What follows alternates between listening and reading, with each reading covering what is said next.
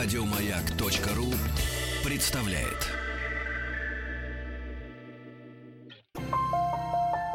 Здесь все на «вы». Культурные люди на «Маяке». Да, такой вот человек у нас есть, Антон Долин. Мы его, скинувшись опять все свои валютные запасы, отдали ему, и он поехал в Берлин. И нисколько вообще не стесняясь в расходах. Берлинский кинофестиваль, вот что он освещает там. Антон, мы тебя слушаем внимательно, привет. Здравствуй, дружок. Угу. Да, я тут совершенно не стесняюсь. Фестиваль, по большому счету, подходит к концу. В этом году получился очень короткий. В принципе, была маленькая программа конкурсная, всего 17 картин. Одну из них сняли с конкурса по каким-то загадочным причинам. Фильм великолепного китайского режиссера Джана Имоу «Одна секунда». Вот, его просто не показали. Поэтому уже можно подводить какие-то предварительные итоги. Ну, что сказать. Во-первых, царит феминизм. Поначалу, когда Берлинале заявил, что у него почти половина конкурсных картин сделана женщинами, это выглядело как такое...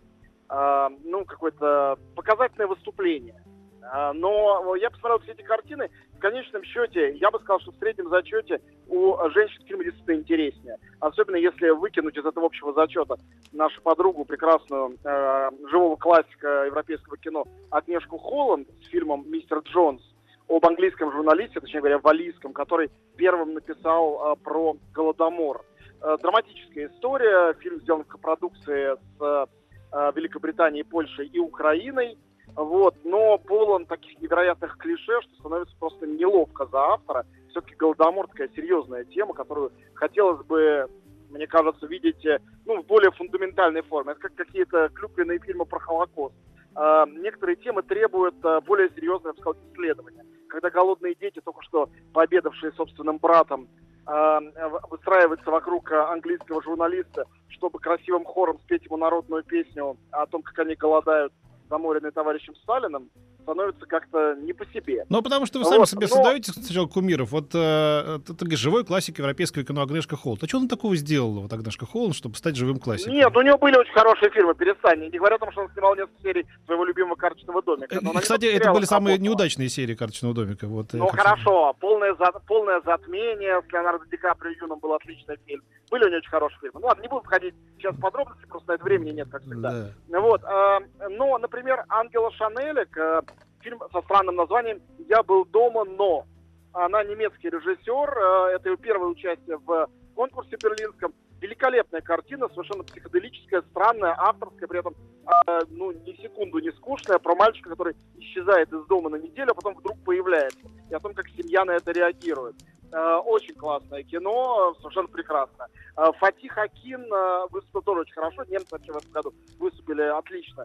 С фильмом про немецкого Чикатило 70-х годов, расчленителя-убийцу, который жил в Гамбурге, это родной город Акин, он про него всегда снимает кино. И фильм такой полон хулиганских всяких уродств, убийств, ужасов, очень драйвовый и очень жуткий, очень классно сделанный. Противоположность Триеровскому дому, который построил Джек, потому что там кино совершенно умозрительное, философское, а здесь такое, я бы сказал, чувственное, местами даже до отвращения, но очень выразительное, очень яркое. Совершенно прекрасную картину сделала македонская постановщица Тиона Митевска по реальным событиям.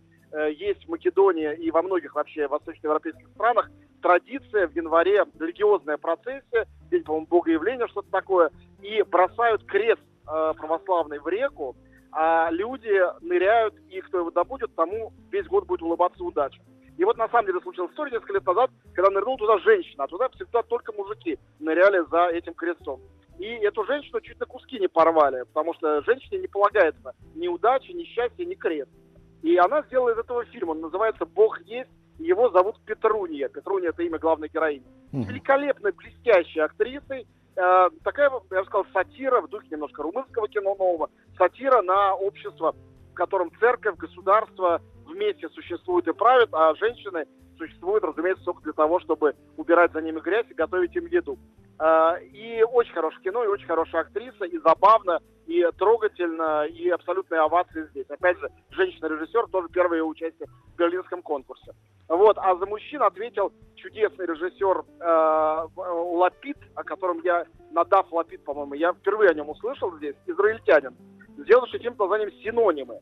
Но мы много раз обсуждали израильское кино, мне всегда немножко за него как-то обидно, потому что много там талантливых людей, но обычно то, о чем они снимают, более всего понятно и интересно именно в Израиле, а за его пределами уже понятно не очень, интересно не очень. Так вот, фильм «Синонимы» — это резкое исключение из правила, потому что это история молодого израильтянина, который из Израиля сбежал, потому что он Израиль ненавидит в себе израильтянина. Он сбежал в Париж, чтобы стать французом. Говорит только по-французски, отказывается от родного языка, от родной идентичности, ходит на курсы, носит парижское пальто и пытается изобразить себя парижанина. Разумеется, это выглядит довольно карикатурно, а всех окружающих он интересует только как экзотический израильтянин, другого и быть не может. И вот эта картина под названием «Синонимы» тоже такое приятное открытие, откровение этого фестиваля.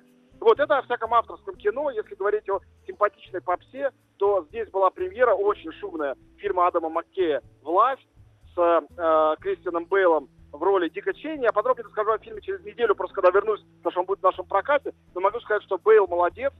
Тут его носили на руках. Он главная звезда фестиваля в этом году. И, может быть, фильм это не самый лучший на свете. Но Бейл совершенно не узнаваем. Он блестящий артист, один из лучших в мире. И в очередной раз его тут качали на руках. Если бы он был в конкурсе, он однозначно получил бы приз, конечно, за лучшую мужскую роль. Понятно. Ну хорошо, давай тогда, если будет возможность, завтра еще соединимся по итогам. Да. А если нет, тогда уже в понедельник приедешь и расскажешь все, как все закончилось. Хорошо. Спасибо, Антон. Пока. Здесь все на «вы». Культурные люди на «Маяке». Еще больше подкастов на радиомаяк.ру.